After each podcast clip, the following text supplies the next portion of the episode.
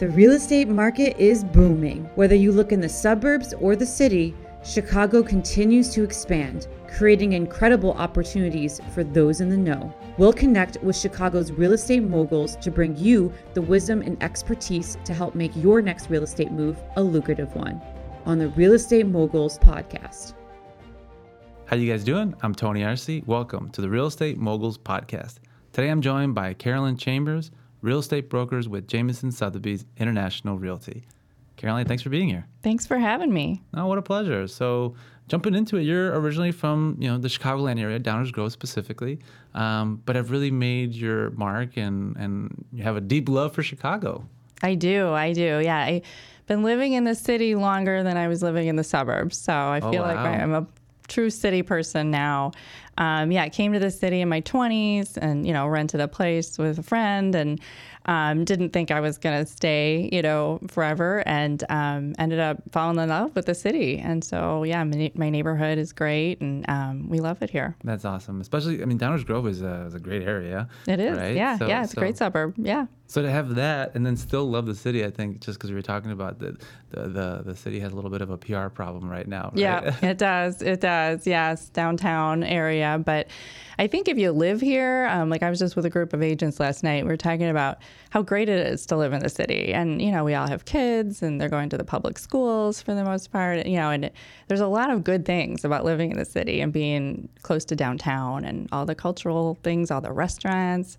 So um, I do think we have a little bit of a PR problem, but uh, and you know some of it's justified. But I feel like uh, you know if you if you're here, you you realize that that it's a great city. It's a gem Yeah. for sure. For Yeah. sure. And like you said, especially when you travel uh, to other places and come back, you have an even greater appreciation for it, right? Yeah, hundred percent. Whenever I leave Chicago, and I love I love traveling. Um, I always come back. I'm so glad to get back home, and I you know I just love it here. So it, it highlights you know what I do love about the city. For sure. And getting into real estate um, wasn't your first career, right? No, You were no. working. Uh, well, well, I'll let you tell me. Where, where were you working? What were you doing that was very, very different from what you're doing right now? Yeah, so I got out of college and got into. Um, I was out of college uh, in the '90s when the market, you know, the, job market wasn't so great. So I did a bunch of different things. I I worked like three different jobs, but um, I was mostly in non-for-profit work. I worked with people with disabilities, and I started out um, in the suburbs working. Um, with people like in recreation therapy. Um, so that was super fun. I taught Special Olympic tennis and um, did a lot of work w- towards inclusion for people with disabilities, Wow. um, which back in the 90s was a newer thing, Right. um, including people, um, you know, just in the workforce. And I did, I was a job coach at one point. I was Really? finding people jobs. And I, yeah, I have a funny story at McDonald's. I was like literally like helping this guy in the McDonald's um, back the fry fry machine. It was unbelievable. But um, anyways, yeah. So I had some fun experiences doing that. I came to the city. I wanted. I always wanted to live in the city, so I came down to the city and started working for Misericordia Home, which is a huge um, non-for-profit on the north side. Um, and again, you know, working with people with disabilities, and I was um, promoted to the uh, director of volunteers and in-house events. So I handled a lot of their fundraisers and their candy days, which I'm sure you're familiar with. Um, uh, and um, it, it's it's a great organization. And then after that, I worked um, for a few years at Midtown. Uh, what's called it was Midtown Tennis Club. Now it's Midtown Athletic Club. that right, right, huge yeah. complex then Elston and Damen and Fullerton because I do love tennis and um, so it was a good fit there. I was the director of membership there for a while. What an interesting yeah. path. I mean, Yeah. uh, seems like you have a heart to, to help others and serve. And what drew you to that um, early on in your career to, towards that, that line of work and that, um, yeah, I guess that nonprofit area? Yeah, I um well I always, you know, I always wanted to help people. I was always service-minded person. My parents were teachers. Um so I, d- I knew I didn't really want to go to the, you know, school teaching path. So social services sort of was like that's what I did, um, and um, I enjoyed it. You know, I met a lot of people, and you know, and, you know, I had a lot of fun. So yeah. So you're doing this this kind of soul work. Then you go and you want to you love tennis, so you go you know do that. What got you into real estate? What drew you into this whole other um, life? Yeah, so I always um, loved searching real estate websites. It was like my hobby. I helped friends find houses. Um, I never thought I was going to do it full time, you know, and um, and then a job came up. Um, I think it was on like a Facebook page at my local school or something saying, mm-hmm. you know, we want somebody part time in a real estate office. It was like three blocks from my house. And I was in, you know, I was looking to get back to work after being home with my kids for a while. Mm. Um, and I thought, well, two days a week, I can do that. And um, so I went in and I, I started working at a real estate company. And I thought, I'm just going to get my license. I'm not a part time person. so I, um, I, uh, so you went from just helping in an office and be like, I'm yeah. going to be a full blown yeah, broker. Yeah, yeah, exactly awesome. Yeah. So I got my license. I thought I'm going to give it two years, you know, see, you know, because it's a little investment, right? When you take the class and pay for it and everything. So I thought, well, I'm going to give it two years and see if I have any any luck. so that's how You're it all started. Yeah, yeah, yeah, yeah. What was the biggest thing you had to overcome in terms of getting into this um, industry, this profession? I mean, it's sales, right? You, oh, yeah. It doesn't seem like you had necessarily that background in it, but you've obviously done very well for yourself. Yeah. So I don't approach it um, as a sales job. I approach it as like a service. I'm providing a service. Yeah, um, yeah. And I, it's a knowledge based profession to me. So I'm providing my expertise as an advisor to my clients. And um, just being a resident of Chicago and living in a bunch of different neighborhoods and being here basically lifelong, I feel like I um, I've become an expert in you know a lot of areas of the city, and um, I'm selling lifestyles. You know that's what I'm selling, right? If I am selling anything, it's you know lifestyle, and I want to cater to what my clients are looking for, and um, and for sure not put my interests, uh, you know, first. Uh, their their interests are always going to be first. For sure. Yeah. And, and, yeah. And I feel that from you. Like one of the things that you had mentioned also was just being very relationship focused, right? And everyone has their thing. I mean, you start to hear it, right? That people, white glove service or this or that. But as far as uh, you're concerned, what does that mean to you to be relationship focused um, versus that salesy and you know?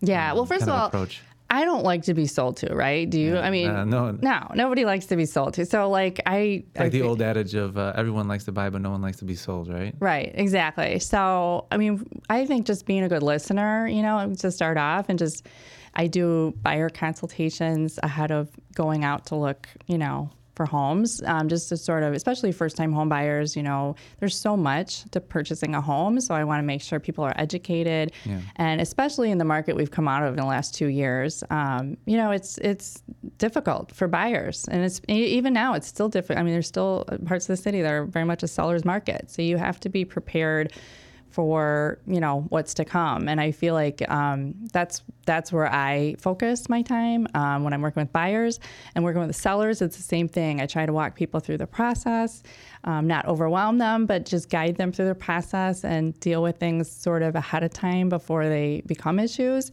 Um, because in a transaction you have two attorneys right? You have two agents most of the time. You have two different clients or sometimes more. You have two couples sometimes.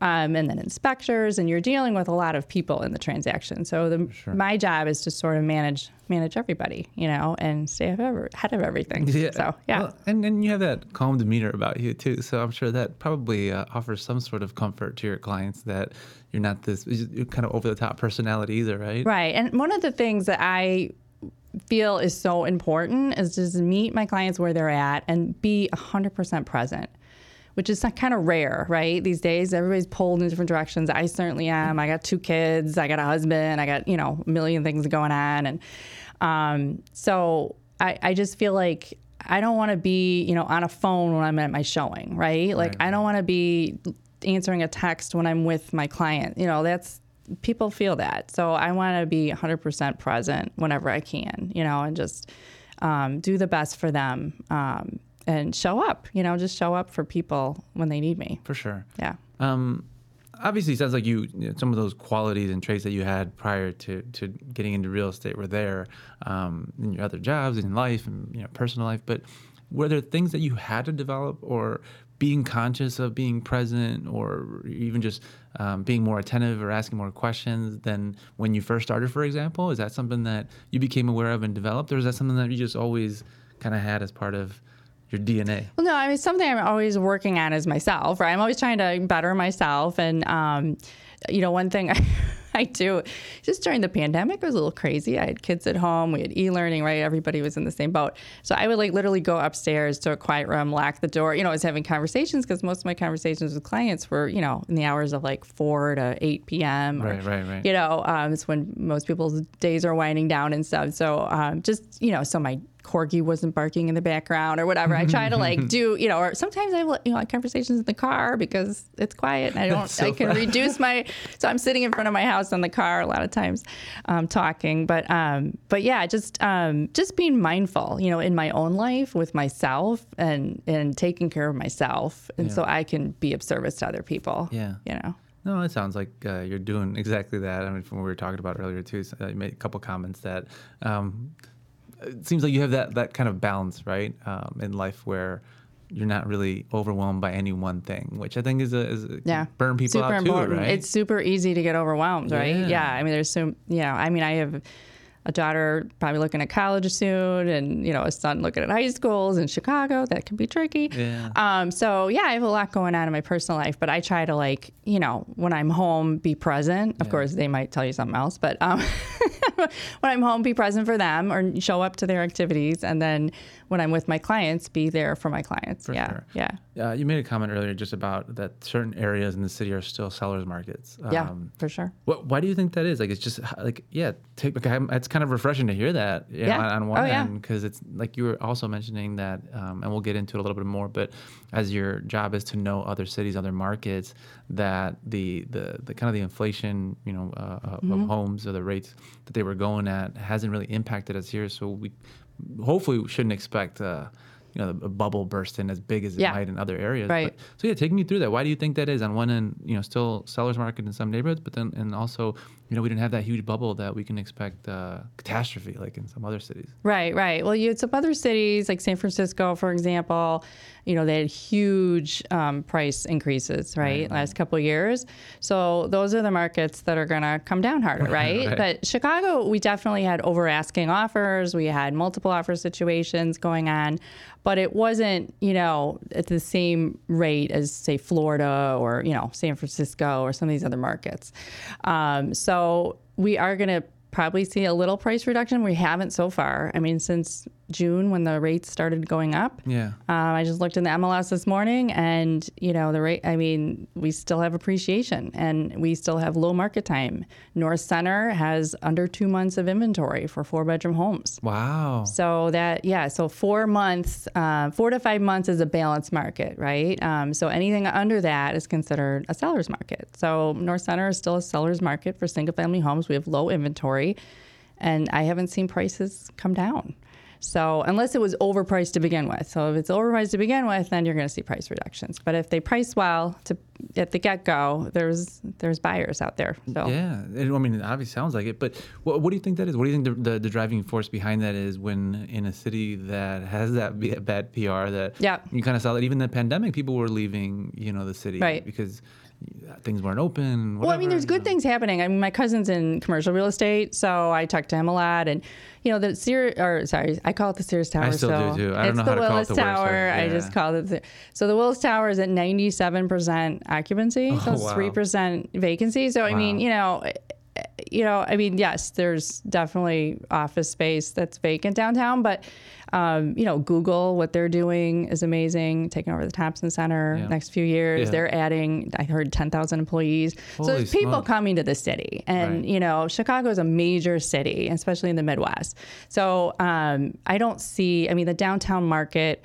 Um, in terms of condos, yes, you you know, if you're looking at a million dollar above condo, you're going to have 12 months of inventory down there. But you know, a year ago it was 16 months. So you know, it's still a buyer's market in the downtown area for condos, but um, people are still coming to the city. You Yeah, know, yeah. and so and then Lincoln Park, and in terms of Lincoln Park, you know. Um, there's still low inventory, you know, there as well. And then Lakeview, um, under two months of inventory as well. So, Yeah.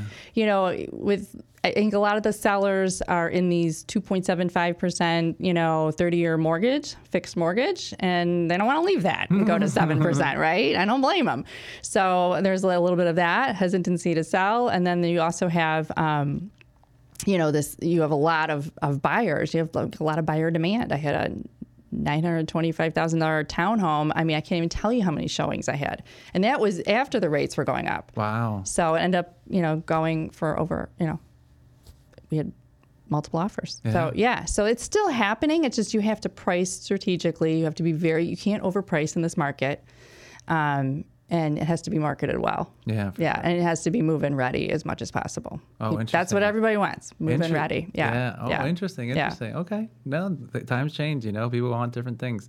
Um, and speaking of that, as as you've uh, um, matured, right, and in life, as you were saying, that some of the, the people in your uh, demographic age group, Yeah, they, yeah. they started getting second homes in Oh, different yeah. places. Talk to me a little bit about that. How your business has changed from just uh, that local market to now, you know, not on local, but obviously expanding to where Yeah. people are getting uh, summer homes or vacation homes or. Right. Yeah. So I um, part of my uh, brand is I'm affiliated with Sotheby's International Realty, um, which is a fantastic um, company to work for. They have um, wonderful agents throughout the world. So I am connected to the best agents in every market, um, and I regularly talk to other agents in other markets just to hear what's going on. You know, like for example, in San Francisco and Austin and Dallas, um, just here, you know, Denver.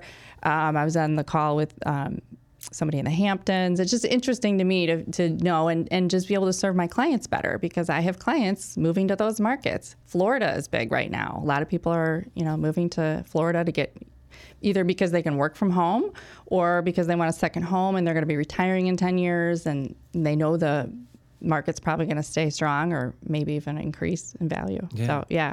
And how has that changed for you in terms of the way you market yourself now to make sure that people know about those things, or you know, if if because it's it's a money thing, right? If you have money sitting around, or you know have that Yeah. you know income that uh, you could put it towards something like that. How Right. do you how do you plant that seed for for your clients, prospects? Yeah. um, yeah. Just talk to me a little bit about how that. Well, I mean, evolved.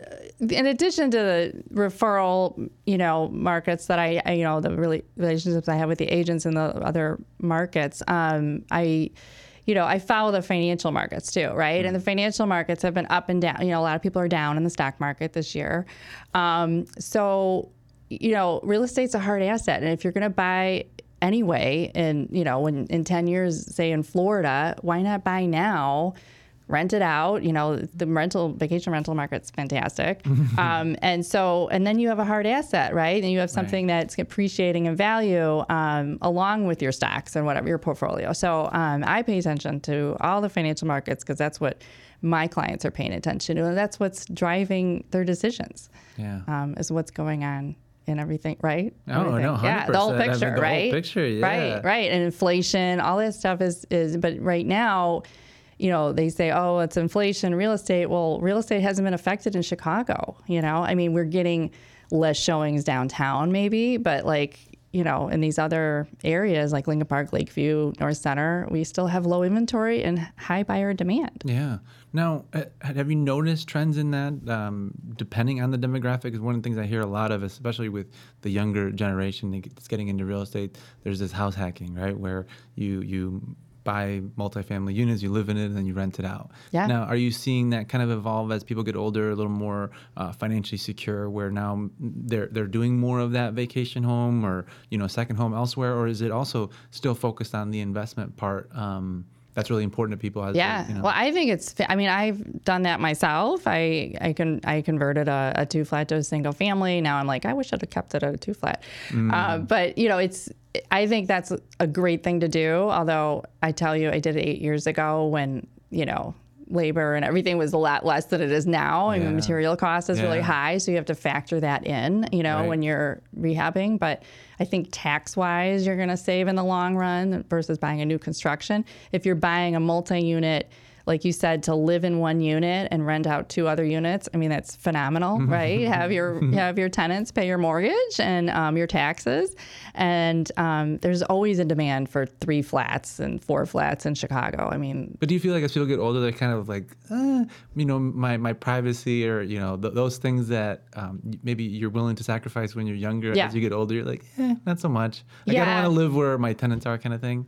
Right, right. I mean that yes, for sure. I mean if you're going to be doing that, you, but the nice part is as a, you know, a multi-unit owner, you got to get to pick your your tenants Right, too. right, right, so, right, true, yeah, true, yeah. So and the rental market's strong in Chicago. I mean, we are, Yeah, you know, yeah, our the rental prices are up over last year for sure. as in, as they are all over the country, but yeah. But you made a good point. I mean, all these initiatives uh, from the city to bring business in, to bring companies in, you know, events, um, it's going to create more Yeah. demand to live here. So Yeah. that makes sense. Then, yeah. Yeah, I mean, during COVID, people left the city, right, to go back to their parents' house in the suburbs or whatever, because they're like, well, if I don't have to go downtown, why am I paying rent, right? But Go downtown, that- not only that, but you can't go to restaurants. You right, can't do any yeah, right. Like, exactly. all the Everything's all locked up, right, yeah. right. So it was sort of like you saw that, and then you know now we're seeing, you know, it's going to come back. So sure, yeah, for sure. yeah. So take take me to uh, 2023 and beyond. What's uh, the vision? What's the what are some of the goals? What what can we expect from the Caroline Chambers brand?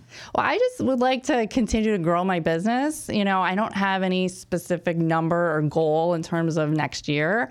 Um, you know, I you know, I wish I had a crystal ball to find out what's going to happen in the real right. estate market. I mean, usually in Chicago, if the, the January is mild, is when the spring market starts, right? In January. Um, sometimes right after New Year's is when, you know, people start putting things on the market. Um, but typically, like after the Super Bowl is when, you know, all the buyer, yeah, it starts picking up. And it's very, Chicago's very tied to the rental market. So I'm expecting a busy spring. I'm expecting, um, to hopefully have more listings, you know, for buyers. Um, you know, but um, but I don't know. I mean, it's right now, right now it's this is a hard time of year in Chicago because we're going into winter, so it's not an ideal time to list your house. Sure. Um, although some people listed, you know, December to get ahead of the spring market, you know, so they have less competition, um, which is uh, some can be a good strategy. But um, for the most part, from now until like January, it's you know tends to be a little slower Okay. in Chicago. Well, awesome, awesome. uh, it's it's all optimistic, all positive. I mean, hopefully rates come down too. Yes. Um, you were saying maybe even hopefully third quarter. Third quarter next year is what, yeah, I've heard. yeah, so I don't know. We'll All good. see. We'll keep our fingers crossed. Yeah. Uh, but no, on that note, thank you for coming in, sharing your story, being a part of this community, and yeah, looking forward to all that's to come for you. Thank you so much for having me.